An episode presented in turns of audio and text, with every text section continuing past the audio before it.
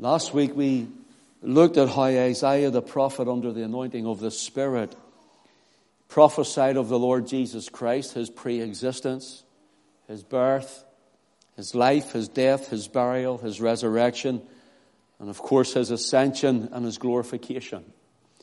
All around about 750 BC or before Christ was born. 750 years. Isaiah sees the Lord Jesus on his throne in glory in Isaiah 6. He sees Jesus as a baby born and a son given in Isaiah 9. He sees him as a tender plant and a root out of the dry ground in Isaiah 53. He sees him as our sin bearer on the cross in chapter 53 also. And he sees the resurrected, glorified Savior also in chapter 53. He shall see the travail of his soul and shall be satisfied. He sees the Lord Jesus as King, a King reigning in righteousness in chapter 32. All throughout Isaiah looks toward the coming of the Son of God. It looks towards the coming, the birth, the death, the burial, the resurrection, the ascension, and the glory of our Lord Jesus Christ. In Acts chapter 10, the New Testament, Acts 10 and verse 43, Peter preaches after the day of Pentecost. Speaking of the Lord Jesus, he says, To him, to the Lord Jesus Christ, to him give all the prophets witness that through his name, whosoever believeth in him shall receive remission of sins. Notice Peter looking at the man Christ Jesus says, Him, that one, that man, he is the one the prophets spoke of. He is the one the prophets witnessed of. He is the one that in his name, if we believe in him, we shall have or receive remission of sin. Again in 2 Peter chapter 1 and verse 21, Peter tells us, For prophecy came not in old time by the will of man, but holy men of God spake as they were moved by the Holy Ghost. Isaiah was one of them. Holy men of God spake as they were moved by the Holy Ghost. The word moved there means lifted up and carried along in the Spirit or borne along by the Holy Ghost. Isaiah was a man who finds himself at times overwhelmed and overcome with the Holy Ghost. Overwhelmed and overcome by God Himself, Christ showing forth the coming of the Son of God. Christ showing forth the very cross work of the Son of God, showing forth that He Himself would come and take on flesh and bear our sin away on the tree. He was borne along like other prophets of the Holy Ghost. If you turn with me to John chapter 12 briefly, please. John's Gospel, chapter 12. John is seeing and watching, if you will, uh, the Lord Jesus Christ ministering among many. In John chapter 12, we read of a wonderful little verse. John speaks of the Lord Jesus. John 12, just a couple of verses, please. Verse 37 and verse 38. But though he had done so many miracles before them, yet they believed not on him. This is those who were uh, the Jewish Pharisees and those who were around him, even though he was ministering as he said he would. They believed not on him that the saying of Isaiah, or that is Isaiah, the prophet might be fulfilled, which he spake. Lord, who hath believed our report? And to whom hath the arm of the Lord been revealed. Here we see it takes again the Holy Spirit to quicken a man or a woman to be able to see the Son of God, to recognize the Son of God, to look upon the Son of God, to believe on the Son of God, to receive the Son of God. And these men and these women could not believe because they were dead toward God.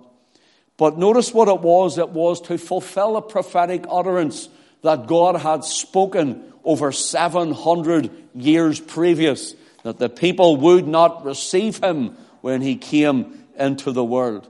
Verse 39 says, Therefore they could not believe. Not they did not believe.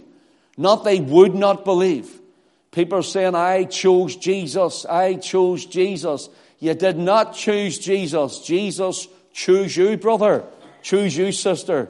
These men and women could not believe because that Isaiah said again, He that is Almighty God hath blinded their eyes and hardened their hearts that they should not see with their eyes, nor understand with their hearts, and be converted, and I should heal them. Notice verse 41. These things said Isaiah or Isaiah when he saw his glory and spake of him. When Isaiah saw the glory of Jesus and spake of the glory that he saw. When Isaiah saw him in eternity and spake of the one who makes eternity and is eternal. Isaiah saw Jesus before Bethlehem and Isaiah spoke of the Lord Jesus Christ. Do you know it is, it is said in oral tradition, especially in Jewish circles, that the prophet Isaiah was sawn in half by Manasseh, the king of Judah. That is Hezekiah, the reformer king we've been studying in the Bible studies. His son, it said that Manasseh sawed Isaiah in half with a wooden saw. With a wooden saw because he said he saw Yahweh. Because he proclaimed he saw the Lord. Because he proclaimed he saw Christ, he was sawn in half with a wooden saw. Some say, some go further. I can't be dogmatic in this. I don't know. It's oral tradition and a lot of it's nonsense. But also, some say he was in hiding and ran into the hollow of a tree. And while Manasseh and his troops were looking for Isaiah the prophet, he was told off by the, the garment, the end or the hem of his garment, which peeked through the crevice of the tree and so they sawed him in half, tree and all, with Isaiah the prophet in it. Here is a picture, if this is true, of the finished work, the hem of the garment.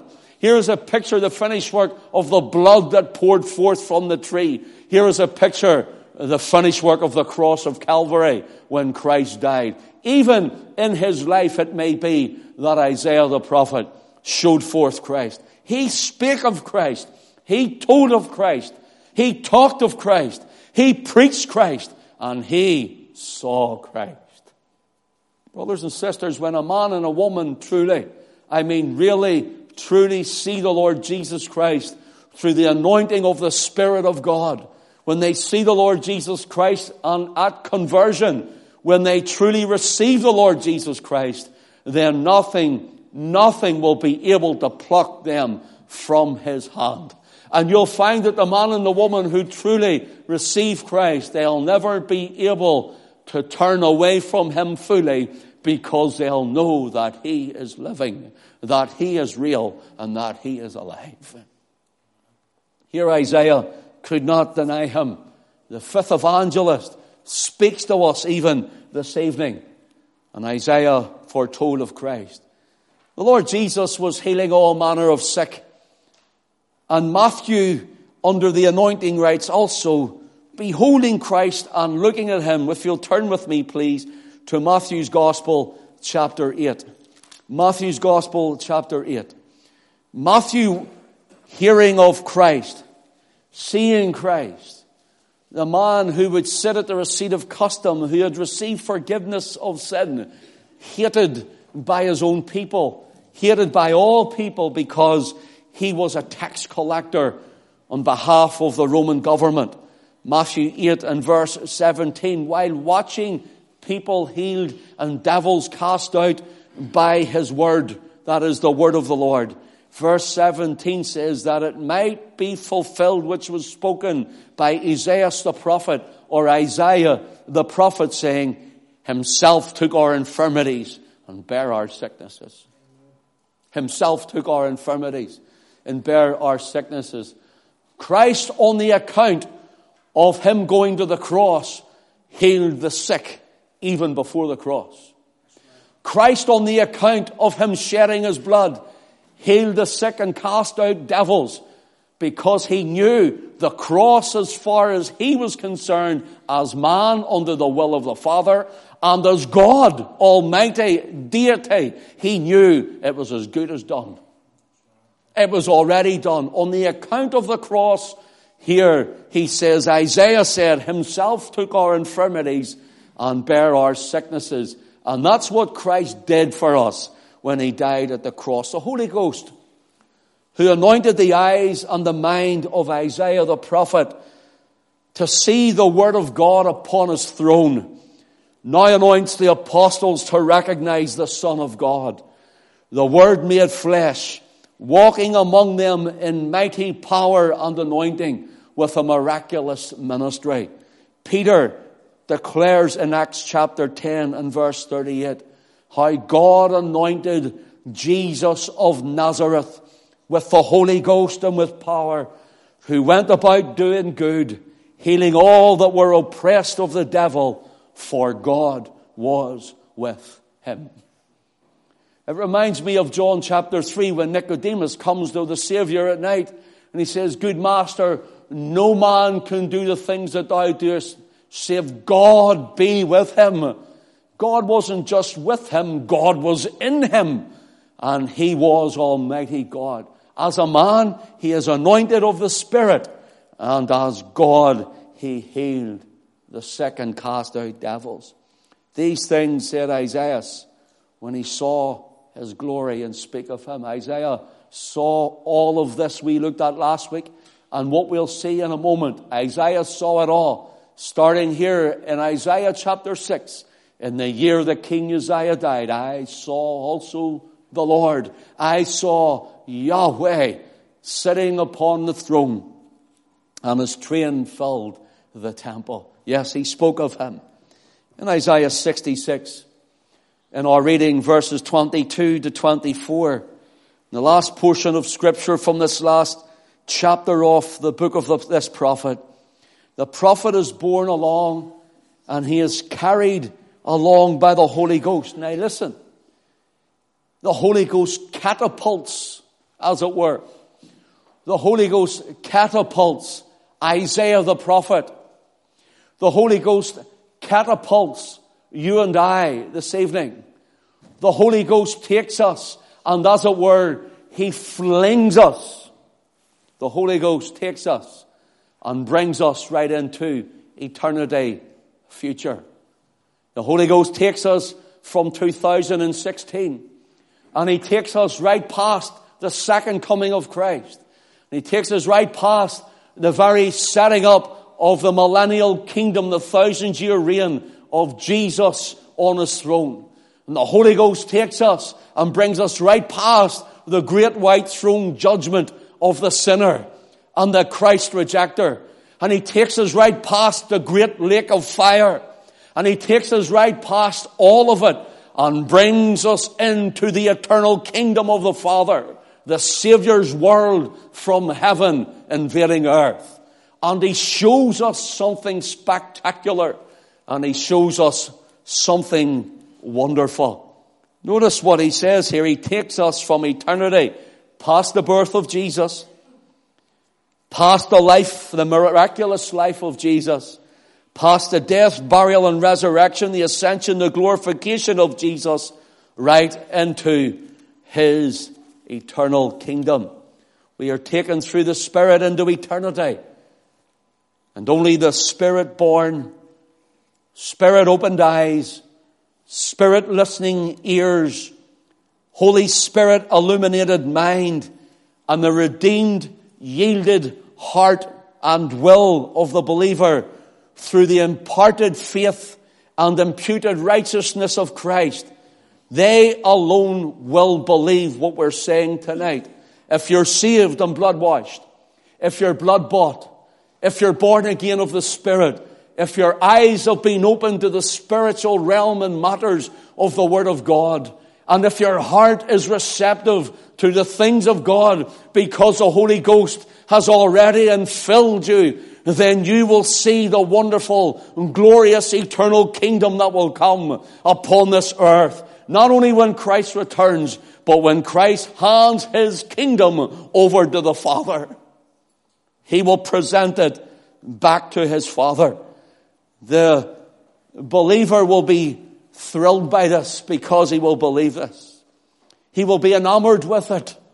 And although we, as it were, see through a glass darkly, you and I, brothers and sisters, should be excited at what God is going to do for you and I in eternity.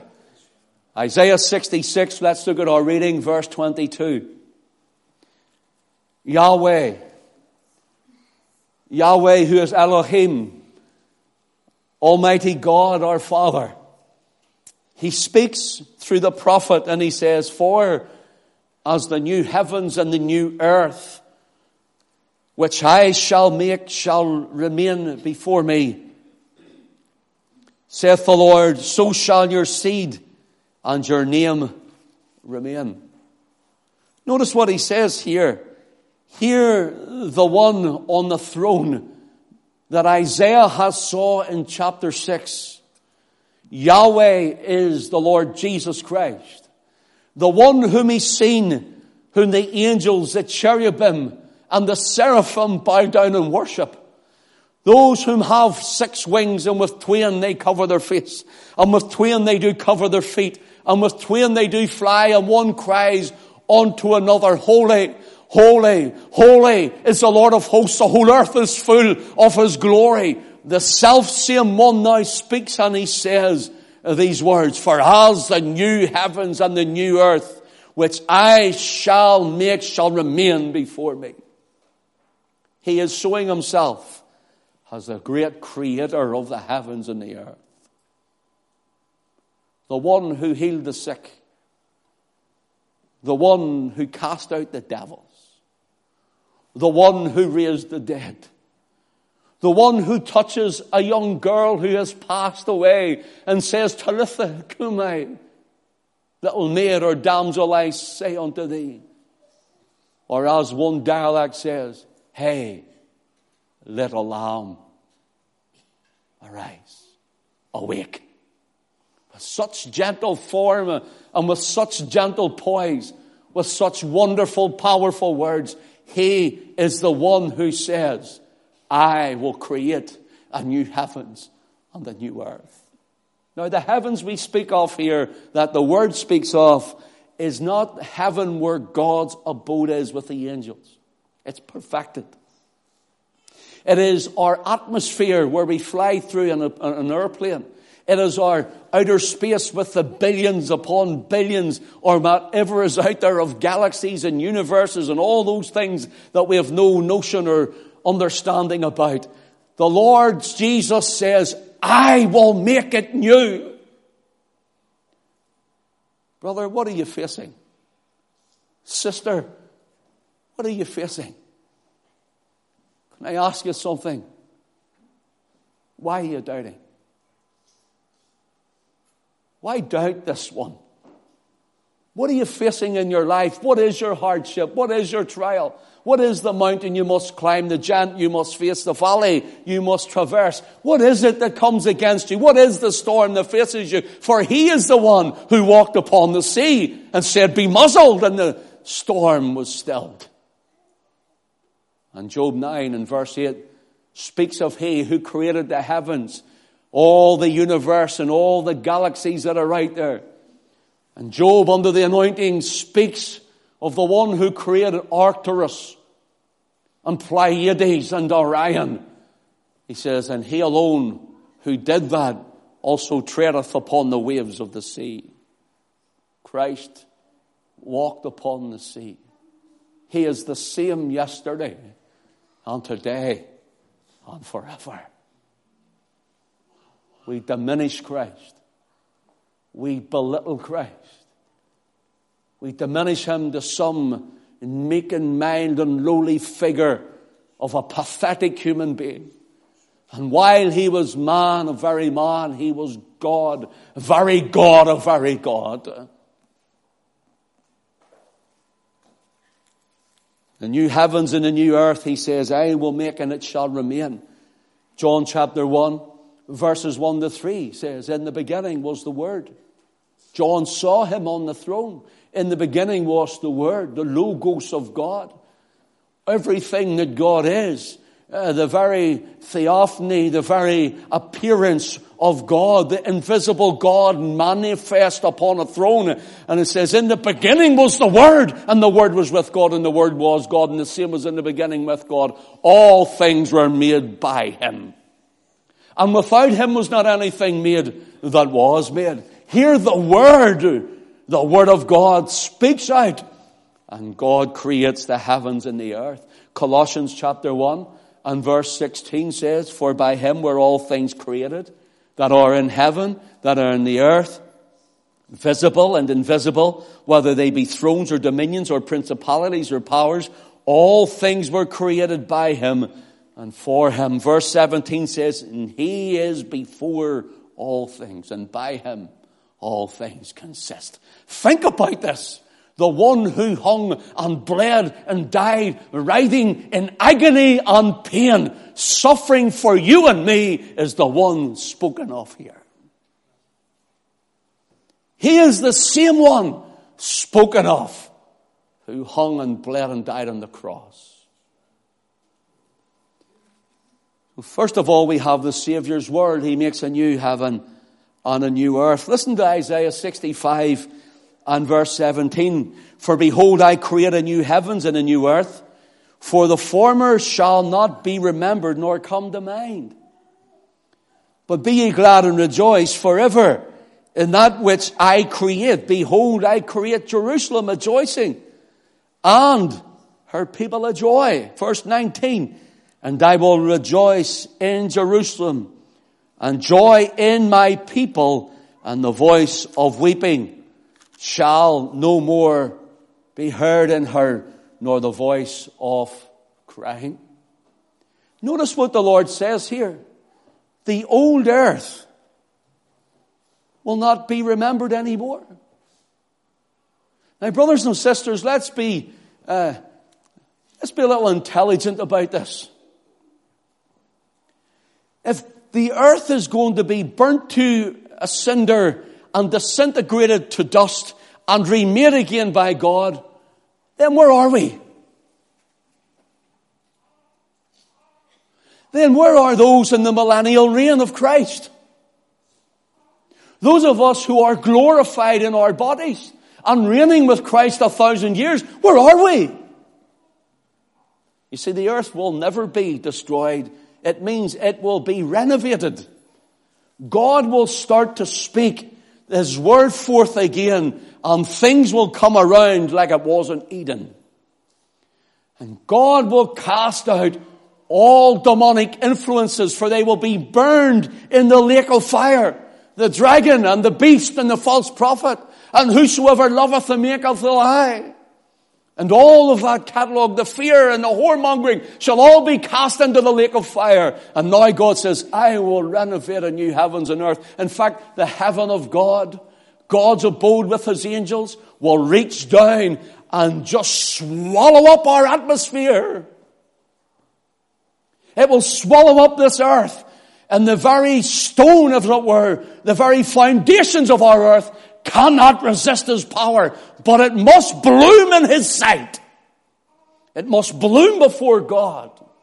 Start to grow, and the trees will flourish, and the thorn and the thistle will disappear, and no animal will be eating animal, and man who is redeemed, and chains will be glorified, and from heaven to earth, and from earth to heaven, he creates a new heavens and a new earth wherein dwelleth righteousness. The Lord is glorified through it all. This is our God. This is our God.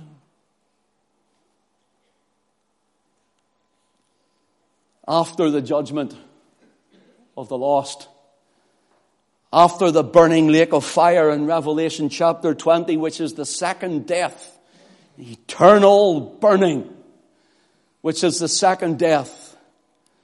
We're told in Revelation 21 verses, verse 1. Notice, John writes, and I saw a new heaven and a new earth for the first heaven and the first earth were passed away and there was no more sea. Now that's symbolic. No more sea means there's no troubled nations anymore. Verse 2 says, And I, John, saw the holy city. Notice, New Jerusalem coming down from God out of heaven, prepared as a bride adored for her husband. This isn't a big concrete city or some golden city or some pearly gate city coming down like a spaceship to land on planet Earth. That's not what John is saying. The New Jerusalem is the bride of Christ. The New Jerusalem is the Lamb's wife. The New Jerusalem are the redeemed saints of God. The New Jerusalem is you, and the New Jerusalem is me. And so through the prophecy of, of Isaiah, God says, and I will cause a rejoicing to come in that New Jerusalem. I will cause a rejoicing to be always in my people. That's what he's saying we will be rejoicing at the redemption and the salvation of Christ for all eternity. Isaiah uh, 39 and 35 and verse 9 we are told, and the redeemed, the blood bought, the redeemed of the Lord that is, the redeemed shall walk there. We will be the New Jerusalem, the bride of Christ. Turn with me to 1 Corinthians chapter 15, please.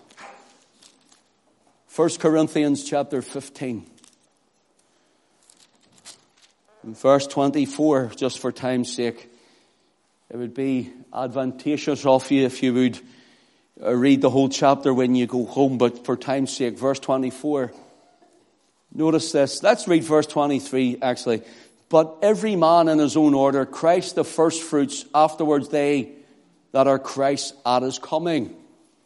So here we stop and we see there are those who are saved and changed, those of us who have received our glorified bodies. Notice what it says in verse 24. Then cometh the end, when he shall have delivered up the kingdom to God, even the Father, when he shall have put down all rule and authority and power for he must reign till he hath put all enemies under his feet. The last enemy that shall be destroyed is death. For he hath put all enemies under his feet. But when he saith all these things are put under him, it is manifest that he is accepted, which did put all things under him, him. And when all things shall be subdued unto him, notice this, then shall the Son, capital S for the only begotten Son, the Son of God, the Lord Jesus. Then shall the Son also himself be subject unto him that put all things under him, that God may be all in all. Christ will return. We will be changed in a moment, in the twinkling of an eye. We will rule and reign for a thousand years. The devil will be bound. There will be a righteous living, and there'll be people there who know not Christ, and there'll be people dying in the kingdom. In that millennial reign. And they'll receive benefit, health of long life there. But nevertheless, it'll be the redeemed of the Lord that will walk there. And after that, those who are unsaved and those who have died without Christ they will be summoned to the great white throne judgment. And they will stand before him and give an account. And as they give an account, they'll be found guilty as charged. They'll be cast into the lake of fire. The old devil is released, and the and the, the unregenerate they start going uh, uh, toward the, the, the hearing of Christ again in the kingdom. And Christ then conquers all. Why? Because then he must be justified of all that he does. Then comes the end after the great burning fire of judgment. that eternal lake that burns with fire and brimstone. And Christ hands over the kingdom to his Father. And his Father's glory fills from the Father's throne, fills from the realms of glory, fills from the abode of heaven, of the Father and the angels, and it comes right down through outer space, uh, right through our atmosphere and our very skies which we fly in, and it swallows up the earth.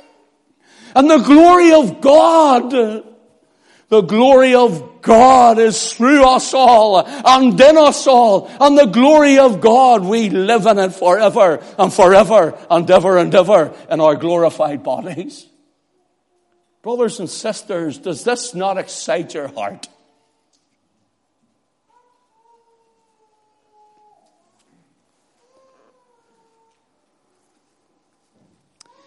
Secondly, quickly we have Isaiah 66 and 23. If you'll turn with me. Isaiah 66 and 23, and it shall come to pass from that, from one new moon to another, from one Sabbath to another shall all flesh come to worship before me, saith the Lord. Here we have, first of all, we had the Saviour's world. Now we have the saints worship. One new moon to another one Sabbath to another shall all flesh come to worship before me, saith the Lord. At the beginning of the chapter, Isaiah 66 and verse 1, it says, Thus saith the Lord, heaven is my throne and earth is my footstool. Notice the link here. This is where the Father's glory will come. Heaven is my throne. Earth is my footstool. He will come in power and glory over all the earth. Heaven is my throne, earth is my footstool. Where is the house that you build to me, and where is the place of my rest? He says. God that fills the heavens and the earth, his resting place on earth was once a tabernacle in a wilderness, became a temple in Jerusalem, and now it's his people. We are the resting place of God in our hearts.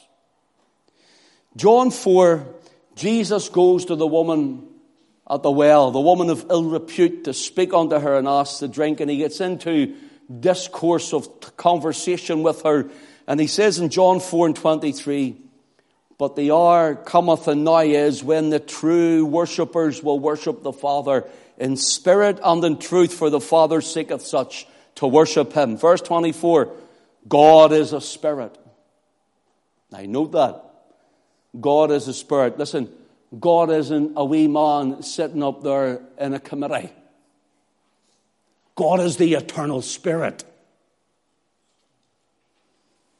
God is a spirit.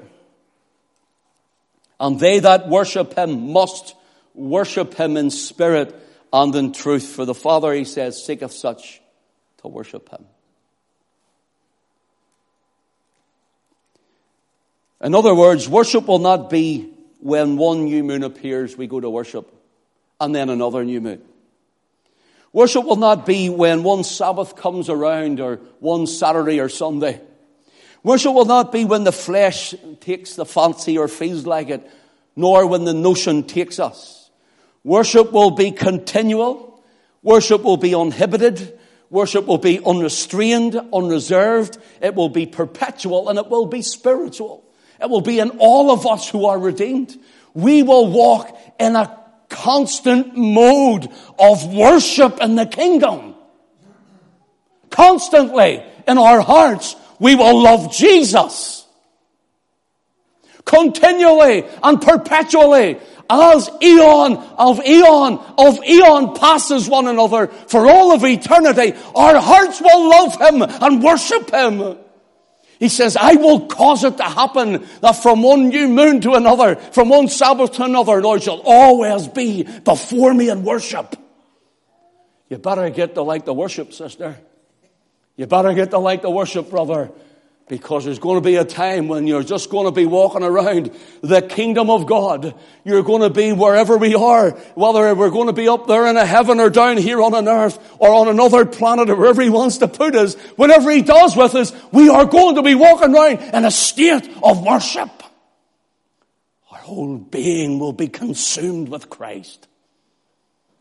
Our whole being will be in love with Christ. Our whole being will be rejoicing in Him for eternity the little bit that comes every now and again when we're conscious of the Spirit moving, the little bit that comes every now and again when He decides to move and to touch in a special way in a meeting or a heart or a person or a mind, or the little bit that comes when we're conscious that we even feel His presence, it will be eternal with us all the time. Be in us and through us. This is the saints' worship. We will worship continually the Lord Jesus Christ.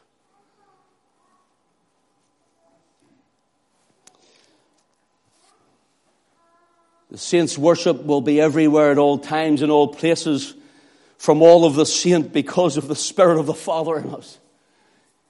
For we are told God may be all in all.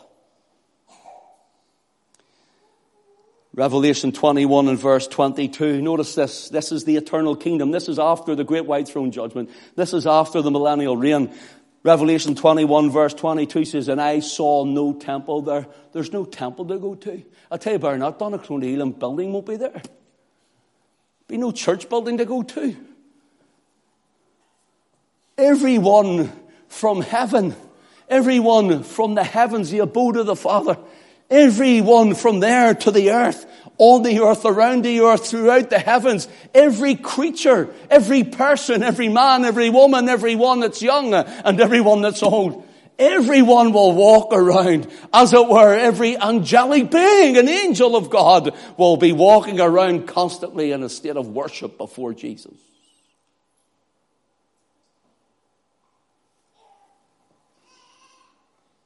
There's no temple there for the Lord God Almighty and the Lamb or the temple of it. Now notice this. First of all, we're His temple. Now He becomes our temple. Jesus says, if ye abide in me and I abide in you, isn't that what He says? That we may be one even as that they may be one with us, Father, even as we are one. In other words, we are in Him and He is in us, and wherever we go, He's our temple. We're in constantly in the church worship experience. Oh, we're constantly in, as it were, the temple of God, worshiping before God, before His throne. We're constantly in our hearts and our minds before Him, and He is constantly in us, and everywhere we go, we are just in a state of temple worship. So if you don't like to sing more than 20 minutes, I think you're going to have a hard time. It won't be just about singing, it'll be a state of mind, a state of heart, because he says, My the Father's name will be written on you. It's not, it's not that it's tattooed on us, it says, teaching his word will burn in our breast. His word will be alive in us. His spirit will be moving in us. That's the idea of it. Everywhere we go, his Spirit will be alive in us. Thirdly, finally, we have had the Saviour's world, we've had the saints' worship, now the sinner's worm. The sinner's worm. Look at Isaiah 66 verse 24. And they shall go forth and look upon the carcasses of the men that have transgressed against me. For their worms shall not die, neither shall their fire be quenched, and they shall be an abhorring to all flesh. Notice this, their worm dieth not, their fire is not quenched. Notice first of all the personal point. This is important, the personal point. Their worm. Their fire. Not the worm and the fire. Their worm. Their fire. I don't want my loved ones going here. I don't want them to have their worm and their fire.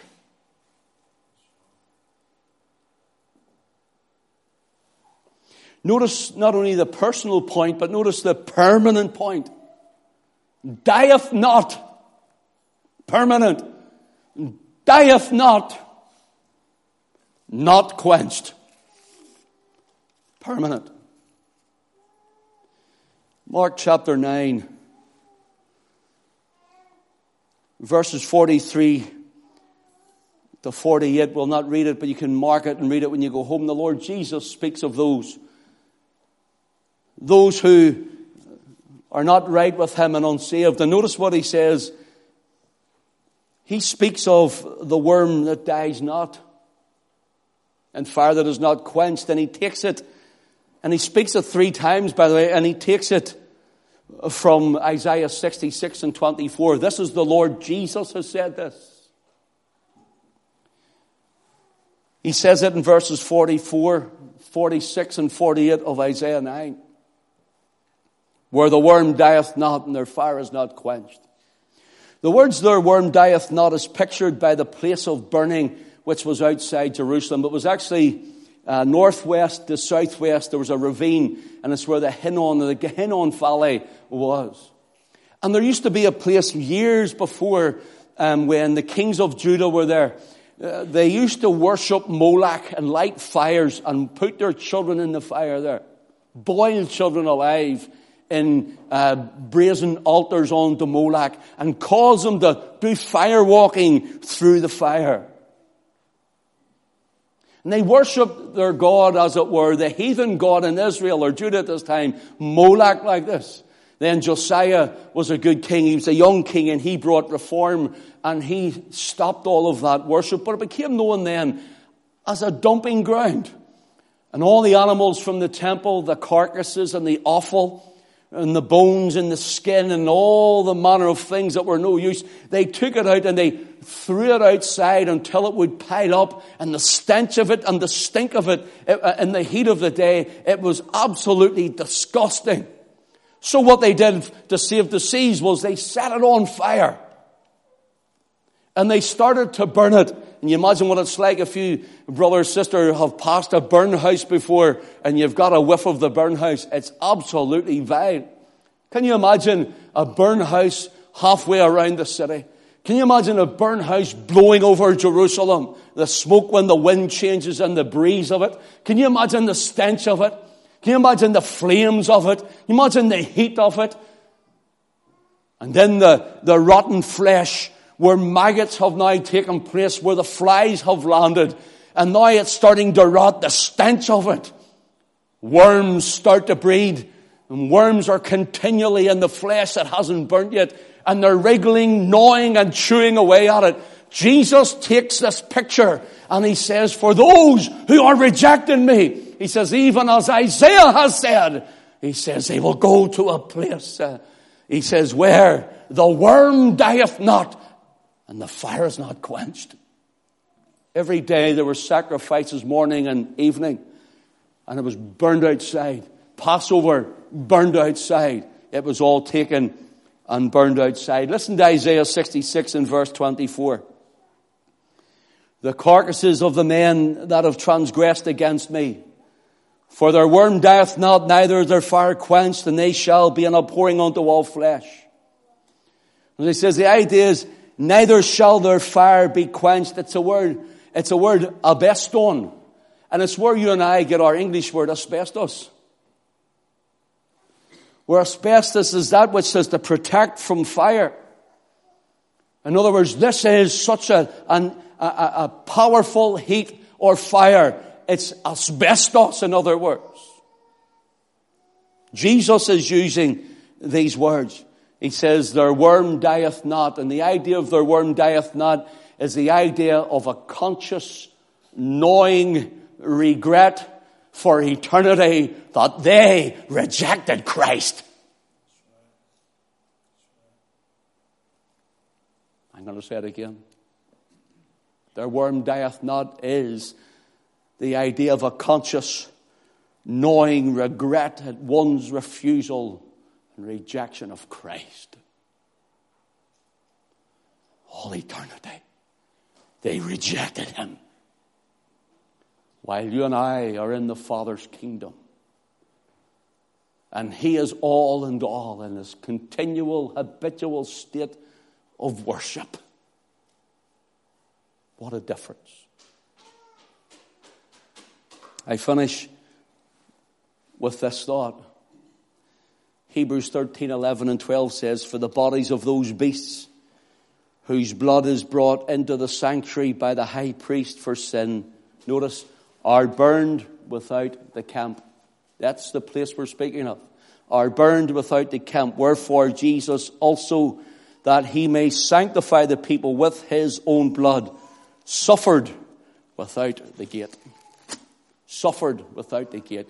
What are they saying? Jesus was taken and crucified outside the city walls. Jesus was buried outside. He says, like a dead animal, he's taken down from the cross. Like that which is to be burned. In other words, he took on him that which was mine and that which was yours. He bore the burden to Calvary. And he suffered and died alone. Isaiah saw this, finished his last chapter and his last book, saying, The Father's kingdom will come. Are you ready? Are you saved? Are you Christ's? Are you His?